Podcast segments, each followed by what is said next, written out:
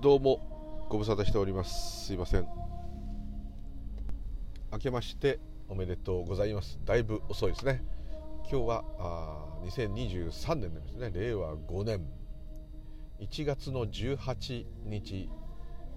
仏教で言えば初観音様の日、本年度初と、全部1月のいろんな縁日は全部初なんとかになっちゃうんですけど、21日が初大師と、28日が初不動と、で今日は初観音なので観音様のお寺はにぎわっているかと思います。多いですからね、観音様をお祭りしてるお寺。お祭りしてない方が珍しい。なんとか観音ね、もう小観音から始まって11面観音、千手観音ね、順帝観音、山ほどいますね。あとこう脇地についてるね、日光月光菩薩さんも観音菩薩さんもね、それから、自分の個人的に好きなのはこうよく町というか地方とか行くとね、道端によくありまして、またあと動物供養の意味もあったりとか、あと動物を飼育している場所とか、動物の力を借りて農業をやってる方とか、まあ、いろんな方動物の力借りてると思うんですけど、そういうとこよく馬頭観音さん、馬の頭、馬頭観音、本を見るとドハンバウンハッタソワがですね、馬頭観音さん、個人的には見た目はなんかね、こう愛染明王を可愛くしたような感じなんですけど、これ観音様って感じですけど、なんかちょっとお地蔵様とか皇神様とかね、道のああいう道端にいらっしゃる仏様、神々様の仲間に入っている、入られちゃったとは思うんですけど、まあ、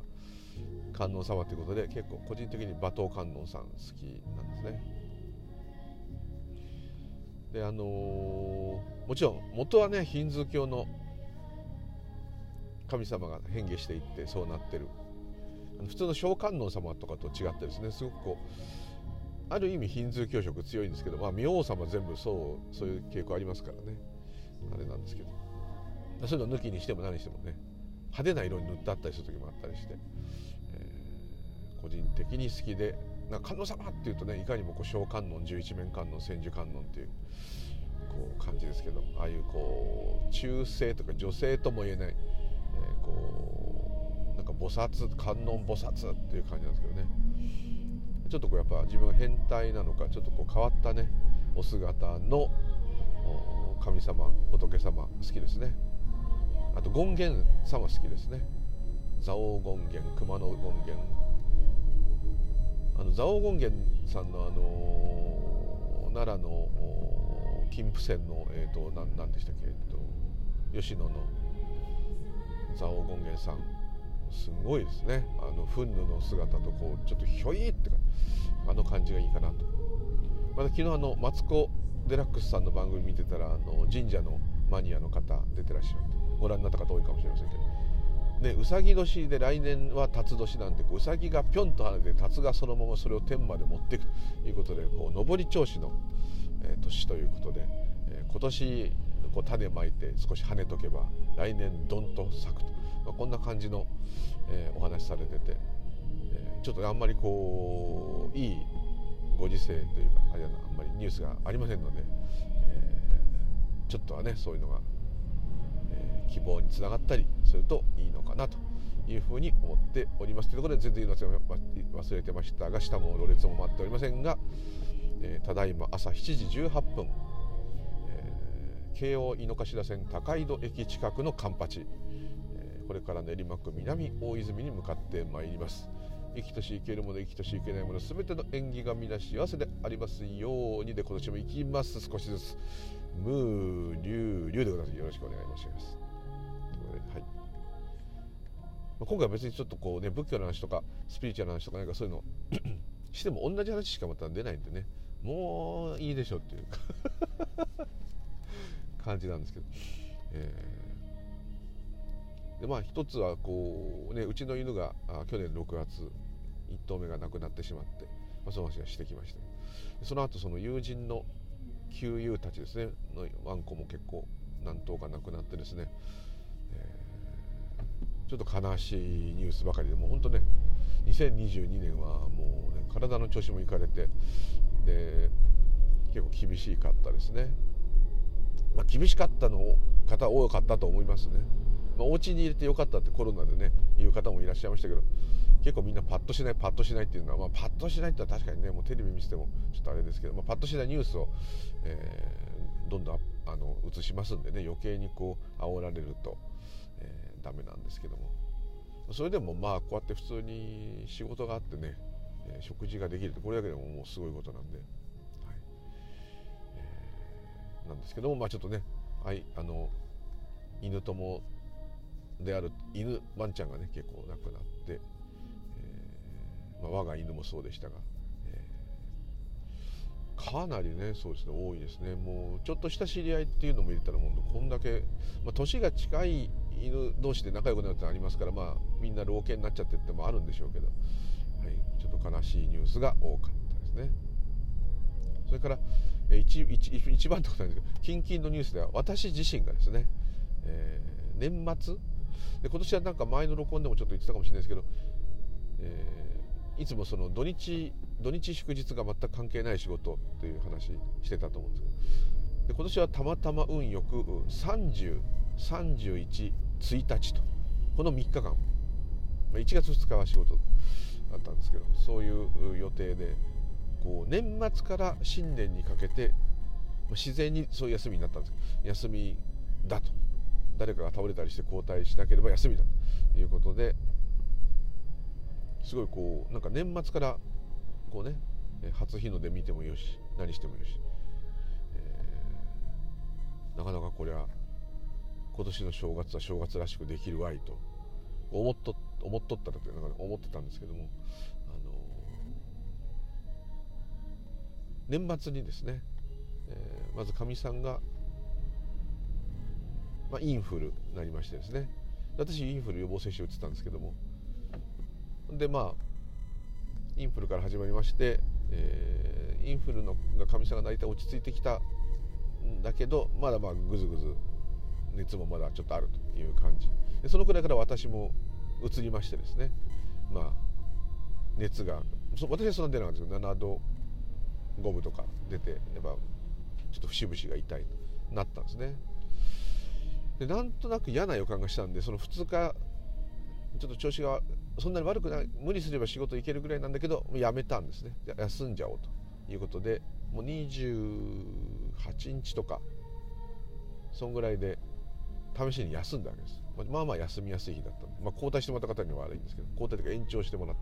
仕事を延長してもらって私が休んだ、そういうことがあったんですけども、その時休んどいてよかったんですけどね。でかみさんがなんかこうインフルだからまあそう簡単に治んないんじゃないのっていうことで、まあ、インフルの検査して最初そのインフル陽性で、間違いなかったんですけど、自分は予防接種してるからかもしれないけどインフルにしては軽すぎるっていうか、まあ予防接種してる人はインフルかかっても軽いというのがあったんで、まあこんなもんなのかなと思って、でもなんとなくグズグズしてて、で仕事も一応ねなんかコロナだったらやばいと思って休んで、で一応コロナの抗原キット30個ぐらいもう仕事から持ってますんで毎日できるんですけど。でやったらかみさんが陽性になったんですよ今度。だからインフルからコロナへと移行とダブル感染という素敵なね、よくニュースに出るようなその通りになったですね。でかみさんは40度、カロナール飲んでも40度5分まで熱いったんだけど、でもまあそれひどかったのは2日間ぐらいで、自分も調子が今一つで微熱っていうか、まあピークでは8度ぐらいいきましたけど、おかしいなと。で私はまだ陰性なんですね、調べても。ただご存知の通り抗原検査キットで調べても結構ね思いっきりひどくなってからじゃないと、っていうかまあ罹患してから時間が経たないと1日以上経たないとまあ出ないですよあれ。ほんでもうしょっちゅうね検査してましたから、もう慣れっこで鼻ほじるのもうね、あと PCR だったら唾唾液取ったりもう慣れちゃってて、もう無意識にこう鼻ほじりながら鼻歌歌いながら鼻ほじって調べられてそんな感じになっちゃったんですけど、まあ、ポンと調べてかみさんが陽性になっちゃったって言ったんで、私も濃厚接触者になっちゃうんでついに来たかと思ってですね。でうちはもう職場の職員の半数が半数ちょいかな、もしかして半数超えてたかも、まあ、もう全部昔の古いっていうかきつい頃の隔離されてしまうようなコロナからですね、もうみんなやっぱ仕事からかかんないからうつっちゃうわけですね。で家族が多い人は結構ねやっぱりねうつっちゃう、誰か子供とかがうつってて無症状だろうがなんだろうが軽い風邪みたいに見えるんだけど次々にみんなうつっていって家族中がかかると。でこうなると順番にかかってくん でずっと濃厚接触者になってやがて本人もかかるので本当に1ヶ月以上会社を休む感じになっちゃうんですね。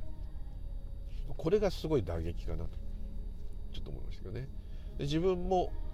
仕事休んどいてラッキーじゃないと、その行った先の介護先の方たちとかですね仕事先の人たちに移しちゃうと、みんなご破産になっちゃうので、その症状は重い軽い別でとりあえずできなくなっちゃうんですね。こういう問題があるので、あそこで休んどいたのはもう本当年末神様仏様ありがとうという感じで、神さんと俺だけの話ですみません。あと実家もね危険だから年末だけど実家に行くのやめようと思ったんですね。これも正解。親に移しちゃったらまだ大変、ね、高齢ですからねだからそこはすごい助かったんですが、結局翌日私も調べたらついに陽性が出て、初めて見ました抗原検査キットで2つ筋が入って、2つ筋が入ったのが神さんのとで2個集まったんで、なんか記念写真撮ったりしてね、バカですね。で神さんは熱はすごいけど途中からね咳もひどくなったけど、まあ熱にすごい強いんですね。私はダメなんですけど、解熱剤飲んで40度ですよ。電子体温計で 40.5 って言ってましたね。絶好調が下がってきたっつって9度5分、僕だともうこう多分起き上がれないというかぶっ倒れちゃいますね。普通になんかね食べたりしてましたね。ほんでそんなのまあ2日ぐらいでガーッと一気に7度ぐらいまで下がっちゃって、で私もずっと 6度8分とか変な微妙な体温から、まあ、一瞬8度って日があったけど、まあ、7度台で推移してこんなもんかと、まあ、2日ぐらい思ってたんですけども、その陽性が出て、からですね、これはもうどっかね近所の人とかみんな来ちゃう、正月だから来ちゃうし会っちゃうから危ないから、でかといって玄関にねこの家コロナです近づくなんて貼るのもおかしいですから、狩り座に行っちゃうということで、だからそのぐらい元気なわけですよ。まだなんとか私もでもありったけの食い物を積んでですね、まあ、狩り座に行っちゃったんですね。そうすると人にほとんど会わないし、犬の散歩ももう誰にも会わずに2人だけならできますから、まあ、犬の散歩も問題だったんですね。年末から正月にかけて犬の散歩を東京で近所行ったらいろんな人が当然わーわーわーわーなりますから、近づくなコロナだぞって叫んでないとダメだし、昔インフルでそうなった時もかみさんがこう誰も近づくなインフルエンザだって言うとみんななんか遠くから手振っていなくなってましたから、まあそういうふうにできるんですけど、まあ、大変だっていうことで、まあまあちょっとね症状悪くなった時東京の方が病院とかいっぱいあるんであれなんですけど、私のいとこなんかはね喘息持ちだったんで、かかったら先月かかったのかな、3日入院しましたからね、まあ、大事には至らないんですけども何かあったらやばいということで入院して、あとまあ家族が一緒に住んでるんで家族が高齢なんでやばいというのもあったんだと思うんですけど、私たちの場合はまあで東京都にまあ一応その陽性のあれを出して登録されてですね、今日の感染者数という中に入ってるぞと同じ日に登録しましたんでね、そうするとこう症状がどういうのかを伝えなさいとかいうのが結構ねメッセージで来て、東京都に何か出したり厚生労働省かなんか出したり、あれ答えなくてもいいんですけど一応答えて、でこう介護医療関係者の人がなるとそれをこう区の福祉事務所に届けなきゃいけないんで届けて、なんか面倒くさいのにいっぱいいろんなこと書かなきゃいけないんですよ。こうあなってこうなってこう熱出てこうなってああなってあった人はこうでルート的にはこうだと、でルートははっきりしてます。姪っ子が大学おかげさまで受かりましてですね、で地方にいるんですけど東京の学校に来ることになって、まあ、下見にねそっちの要するにまあ義理の妹と来てたんですね、姪っ子と。で姪っ子がなんとなく調子悪いって言ったんですよ。ただまあ東京来てこう面白いし、まあ、これから学生生活が始まるってことで、まあまああと若いからまあ平気だったのか、でもなんとなくこう風邪っぽいって言ったんですね。なんとなくそういうのってそれが危ないって思わないというか、むしろ地方から東京に来た人は大丈夫で、逆にね、だから義理の父とかみさんと義理の妹と姪っ子と4人で会食しちゃったんですね。そこでかみさんもらってきたんですで私へと、もう見事に。でその時一番危なかったのは義理の父ですね。82ですから、危ない。だけども、しかもコロナのワクチン1回も打ったことないっていう人なんですけど、びくともしない、いまだに全く大丈夫。毎日出かけて動き回ってるけど全くうつらない。インフルエンザも1回も生まれてからなったことがない。で妹、義理の妹もは娘と、そのコロナになった娘と暮らしてるわけですから、うつって当然なんですけども全くうつらない、はい、で実はその妹もインフルエンザにもなったことがない。インフルエンザって一体どうなんのって質問するぐらい知らない世界なんですね。やっぱね、こうね、罹患しない人ってやっぱいるんですね。うちの職場にもいるんですけど、この間も聞かれて、コロナのことをね聞かれるなともかく、インフルエンザってどんな感じですかとか、いやなったことないんだよとか、あと大体もともと私風邪ひいたことがっていうか、鼻がぐずったとか、ちょっと喉がいいからっぽいとかいうことあるんですけど、なんかその本人言うにはですね、その本人も45歳ですけど、小学校5年生から1回も熱出たことない、熱が出たって分かるほど熱出たことがない、学校も休んだこともない、中学高校大学サラリーマンやってうちの職場に来たこの間1回も病気で休んだことがない。だから全くその感染症という概念がないね。ちゃんとね、コロナのワクチンも、いいか悪いか別にして、あとインフルエンザのワクチンも、仕事から打ってるんですけど、なんとも別に副反応もほとんど出ない。だからなんともどれもなんともなく生きてる、なんかこうウイルスと関係なく生きていると。逆に悔しいんで、私的にはウイルスによって人は進化したっていうんだから、お前は絶対進化しないっていう、そういうでも仏教でいうと進化っていう言葉は間違ってて変化なんですよね。確かに人間がね、進化してきたってこう言い方するんだけど、進化してきた結果ですね、地球がこんなになっちゃってるんだから、これ対価かもしれないですね。余計なこと言いました、正月からすいません。はい、ですのでやっぱ変化しかないという、この方が無常っぽくて仏教っぽくていいですね。お前は変化しないぞ、そのままオリジナルのままだぞってね、その方がいいのかもしれないですね。変化してもっと変な生き物になっちゃうかもしれませんね。コロナなんかみんなうつってね、なんか DNA に傷ついてね、おかしな人たちで、いい人になっちゃうかもしれないし、分かんないですよ、分かんないですけどね。いい人がいい、人間にとって良くても世の中にとっていいのか分かりませんからね。そんなことも何も分かんないんですけど、ちょっとね、そんなこと皮肉を言ったりして、でコロナになりましてですね、軽井沢に行きまして、で運転してね、軽井沢行って、いろんなスタンバレル、ここでおとなしくしてようぜっていうぐらい行った日は元気だった。要するにコロナだっていうのが確定したその当日です。それは夜はまだ元気で、翌日も7度5分ぐらい熱はあるが、少し喉がいがらっぽいぐらいで、このままあと 2,3 日したら、治ると、陰性になると、ちょろいじゃんと、人によるんですけどと思ってたら、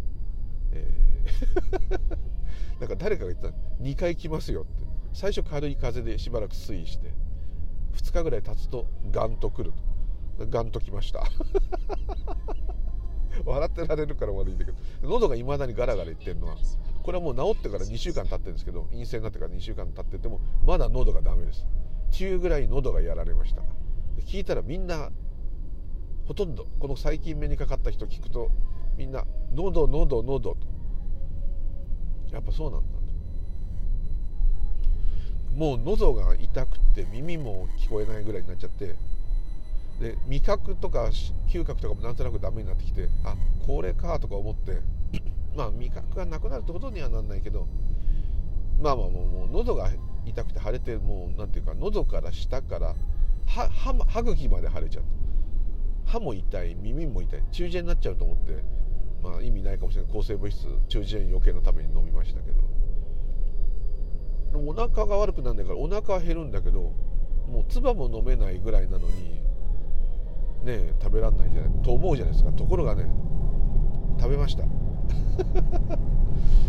思議なことにですね、水が飲めないんですよ。水飲むともうなんっていうかのたうち回るっていう感じ。なぜか水が痛い、食べ物の方が痛いけどまだなんとか飲めるっていうんで、まあ少しはおかゆとかじゃなくて普通に食べてました。だけど食べ終わって当然特にそういう時は水いっぱい水分取らなきゃいけないんだけど、もうコーヒーでも何でもいいんですけど、何にも水っぽいものを飲むと、スープでもお味噌汁でも何でもいいですけど、痛い痛いなんてもんじゃないんだよ。あの痛さはですね、あの喉の痛さは小学校の時におたふく風邪かはしかかなんか分かんないけど、ああいう子供の時いろんな感染症になる、すごいそれでなんか40度とかで出ちゃったりと、あの時に味わった、もうなんか匂いも味も分かんなくなっちゃって、なんかもう熱でボワーンとして、とにかく喉が焼けるように痛くて、喉になんか水泡みたいなのがいっぱいできちゃう、ああいう感じ。だから久しぶりに味わって、あ、これ俺小学生の時こういう風な風邪っていうか感染症によくなったなと。あとアデノウイルスかもしれないけど、プール水泳習ってましたから、プール行った帰りになんかゾーって寒気がしてブワーッと9度ぐらい熱が出てるとか、ああいう時もこういうのが喉にできて、で喉が腫れてるうちはずっと高熱が止まんないと、ああいう感じ、あれに近い感じになりましたね。ただ高熱は出なかったです。不思議なんですけどね。普通あんなに喉腫れたら9度はいくと思うんだけど、まあ、8度7度5分から8度っていう感じでしたね。解熱剤飲んじゃうともっと下がっちゃうという感じでした。とにかく痛いんで、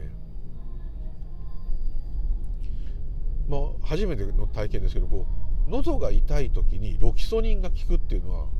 驚きました。まあ、カロナルでもまあいいんですけど、カロナルないんで、ネットで調べたらその喉が痛いための薬がもちろんあるんですけども、薬局行ってもほとんど売り切れちゃってるんですね。一部手に入れたけど痛み止めっていうものがほとんど今もそうらしいですけど売り切れたり、まあ、在庫が少ない状態、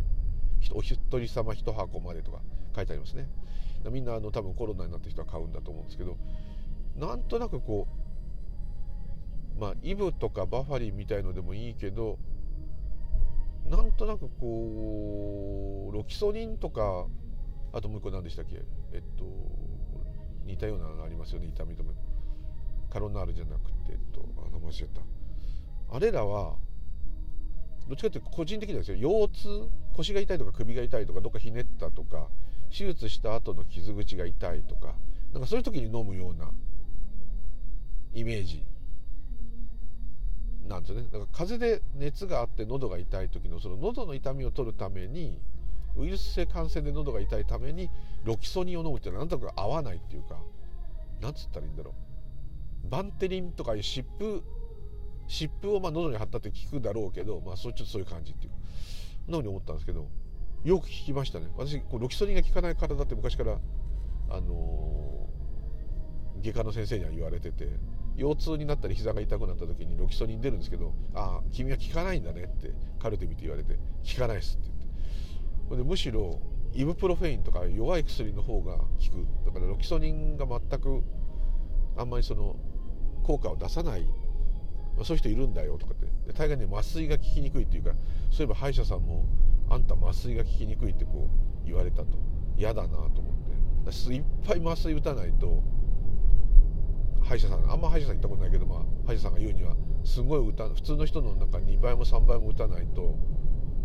痛いだと。で歯医者さんっていうのはあんまり行かない、おかげさまであんまり行かないで、きれいにしてもらうのは行くんですけど、治療することがあんまないんで、まあ、そこは助かってるんですけど、まあ、行った時はなんか本当に悪い時っていうか、なんか抜く時っていうか神経取らなきゃいけない、まあ、そんな感じなんですけど、そういう時にこう、まあ、麻酔が効かないわけですね。でも歯医者っていうのは痛いんだって勝手に信じてたんで、こう前なんか神経かなんか穴開けてこうシュッシュッてやる嫌なやつやる時にすんごい痛くて、脳天が割れるように痛くって涙が出ちゃったんですよ、ちょろりと。そしたら先生が「そんなに痛いかったり言ってください」と「今時の歯医者さんはそんなに痛くないです」と言われて、マジっすかと思って、いやこのぐらいは根性で耐えるのかと思いました。いやそういうのじゃないからとか言って、ほんでその後麻酔をまたガンガン打たれたら、確かにもう何も感じなくなっちゃったんで大丈夫でしたけど、その代わりまあ長くね口がデロンデロンになっちゃうんで嫌ですけど、そういうことかって思って。だからロキソニンも効かなかったんですけど、今回は効く。ロキソニン飲めば水なんとか飲める。ロキソニン飲むために水飲まなきゃいけないですけどねそういうふうに気づいて、あ、ロキソニン効くじゃんで、効くんだけど、もう本当ね、タイマーみたいですよね。またそのロキソニンがまた朝飲んで昼飲んで夜飲んでってやると、その時間が迫ってくると見事に効果がなくなって激痛が襲ってくる。また飲むとまあ痛いですけど収まる。なんとかテレビ見たりスマホ見たりできるぐらいにはなるという感じでしたね。へえと思ったんですけどね。こういう時は効くな、自分も効くなと、いろんな発見がありましたけど、まあ、それで、ただ喉がそんなすごい痛かったら2日間ですね。3日目には急激に良くなってきて、あれまだ喉おかしいが、もう水もなんとか飲めると、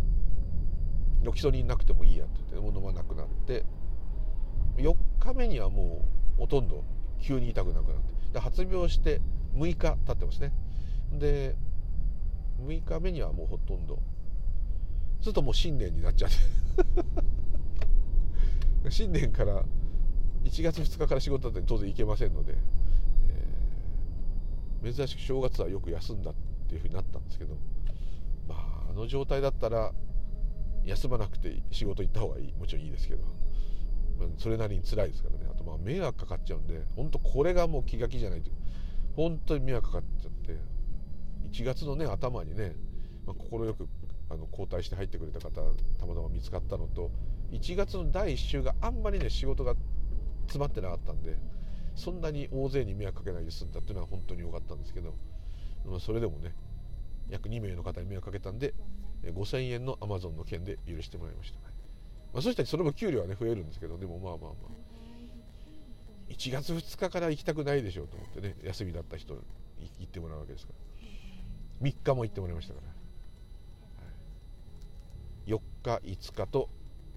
その2人が交互に入っていただいて、または延長していただいて、で私は1月9日から、あそこからもうお休み、自然に天然のお休みが入りますから、1月9日からやっと復活したんですね。復活というか体は復活してても、陰性になって24時間経って症状がなくなって検査し、症状がなくなって24時間経って抗原検査陰性で、もう一回やって陰性だったら出歩いてもいい。ただ、すごい人と密着するような仕事する人はもう一日空けろみたいな、なんかそういうのを厚生労省でいろいろ書いてあるんですね。一応それに守っていかないとということで、まあ、自然にお休みも重なって、1月9日、まあ、だいぶ日にちが経ってたので、まあ、合法的には大丈夫。あとまあずっともう陰性で、今も陰性です。ただいまだにこの鼻と喉治ってないですね。でこれなかなか治んないみたいですね。なんか聞くと1ヶ月以上は治んないっていう人は結構いて、かみさんもいまだに咳してますし、おかげさまであんまり私咳がね出なかったんで、これは喉痛で咳出たらですね、咳するたんびに悶絶すると思いますんで、夜中も飛び起きるっていうぐらい痛いですから、はい、まだよかった。いろいろコロナのね話してて面白いっていうか、なんていうかな、へえと思ったのが、まあ、辛い症状の方でいうと、同い年ぐらいのこれは犬関係の友達の旦那さんが、まあ、僕の1つ下かな2つ下、まあ、50代その方が1年前になって、もう全然普通に会社もバリバリ行ってるんですけど、やっぱね収穫味覚がないままなんですよ。もう1年間経ってるんですよ。でもなんかそれでもうなんかいじけちゃって、やっぱだからやっぱね食べる楽しみがないっていうのは、はい、だ本人が言うにはそうちょっとこうかっこいいおじさまなんで、コロンかなんかね仕事行く前にちょっとかけると、普通コロンかけたらもうちょっとその時かけた時は強烈な匂いですよね。でそれが点で分かんないと、要するにスプレーでシュッてやってもその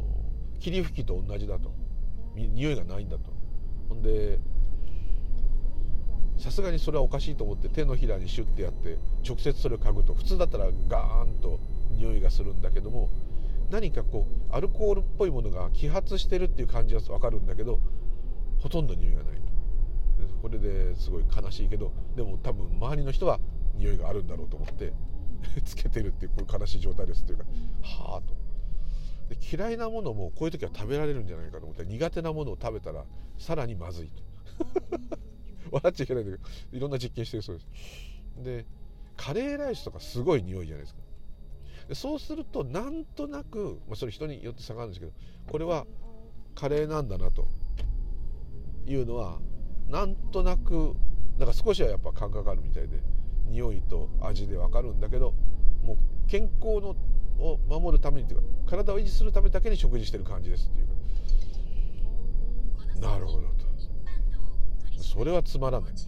その方がすごいこう食べるの好きだし、お酒も好きだし、いろいろ好きなんで、多分相当つまんない。で仕事場とかでその味がしなくて、一緒に職場でねランチしたりしてても、女性で偉い方なんで、きっといろんな人と会食されたりすると思うんですけど、楽しくないですよね。なんかそれはやっぱり1年で少しずつ良くなってきている気がするっていうか、少しそこが希望なんですけど、お医者さんに言っても何もねすることできることありませんってやっぱなっちゃうみたいで、それがきつい、私してる中ではきついですね。で聞いた話っていうんでは、亡くなっちゃった方もいます。そんな年とすごい老人じゃなくてもですね。ただみんなね持病がある方です、はい、だったですね。やっぱ肺炎ですね。そういうのありますね。母親の知り合いの方もそうですね。それもあるんですけど、あとワクチン打って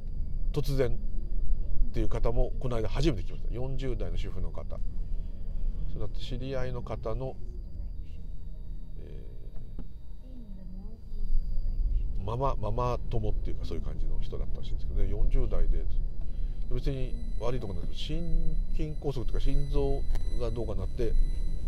ワクチン打って休止して、これはワクチンの影響だっていうことがなんか認められるのかな。なんかそうなるといろいろ、それでもなくなっちゃったってことが問題ですからあれなんですけど、そういういろんな聞いてますね、はい。あと一番多いのは咳、喉が私みたいにいがらっぽい、副鼻腔炎になっちゃったママとか、痰が絡んでしょうがないとかいう、あと関節痛があるとか、あと夕方になると、普通の風邪と一緒ですね。夕方になるとなんとなく熱っぽくなる、はい。ただいくら検査しても全くウイルスは出てないですね。だ本当にそのもう余韻というかあれなんですけど、そういう方がものすごい周り多いです。そして今回自分もかかって分かったんですけど、めちゃめちゃに周りで増えてます。今までは誰々さんの知り合いがこうなったとか、職場でもずっと半数以上かかっちゃってるわけですから、もうかかった人の方が多いんですけど、でもなんとなくね、他人事ではないけど、職場の人が何人かかった時についに近づいてきたとは思ったけど、なんとなくねあったんですけど、もうその犬散歩してる近所の人ちょっと最近見ないなってたら、もう全部コロナです。あの人最近散歩来てなくないとか言うと、あと奥さんが散歩してるとか、逆に普段は奥さんが散歩してる人は旦那さんが、あと息子さんが散歩してたとか、犬の散歩してたとか、見かけた人はもうほぼほぼそうです。である時また復活したんで聞くと、もうコロナだったんだよって、もう大体ね、こういう忘年会に間に合わないかと思って焦ったけど、忘年会までには治ったとか、そういうすごい強い、そういう人もいる。猛者も結構いる。ちょうどね年末から新年にまたぐんで、みんないろんなことがある時なんで、こんな時になっちゃってさとか言って、で家族に今順番に移っちゃっててさ、一応俺濃厚接触者が近づかないでって言うんだけど、もううちらなったから大丈夫、あなった人なら大丈夫ねとか言って、でも型がね違うとまた移りますからね、今後も注意は必要なんですけど、はい、そんな年末から新年で初観音と、めでたくないねあんたって感じで、はい、そういうことで、友達のスピリチュアルの発信しているヨッシーっていうね人がいるんですけど、もしかしたら聞いたことある人で、オーマイゴッドの人ですね、昔ね、吉川さんね、ちょっとお友達なんですけど、あの人をコロナになってから運気が上がったっていう話しててね、コロナになった人は運気が上がるっていうね、そういうすごい超ポジティブな発信をしてるのを聞いてね、もうね、そう言っていくしかないよねっていうね、いう感じでしたね。はい、そんなこともあったり、はい、というところで、一切スピリチュアルとか仏教とかの関係のないお正月なのに、全然そういうなんかためになるためにもわかんない、そういう話が全くできないで、どうもすいませんということで、今年もどうかよろしくお願いいたしますというところで、どうもありがとうございました。またよろしくお願いいたします。まあ、録音ね、どんな話をしていいのか分かりませんけども、なんかそういうのが来たら、録音するやもしれないという非常に失礼な感じで、またレターとかいただいたり、何か私にはもう答えても同じ答えしかもうないんですけどね。あとこう私が答えたことが正しいか正しくないか、そんなことももうないですし、まあもう自分も含めていろんなもう問題が起きますしね、もう本当上落牙上という感じでございます。そこでどうもありがとうございました。またよろしくお願いいたします。ムーリュウリュウでございました。もう練馬区は大泉学園の駅前に来たよ。では失礼いたします。どうも。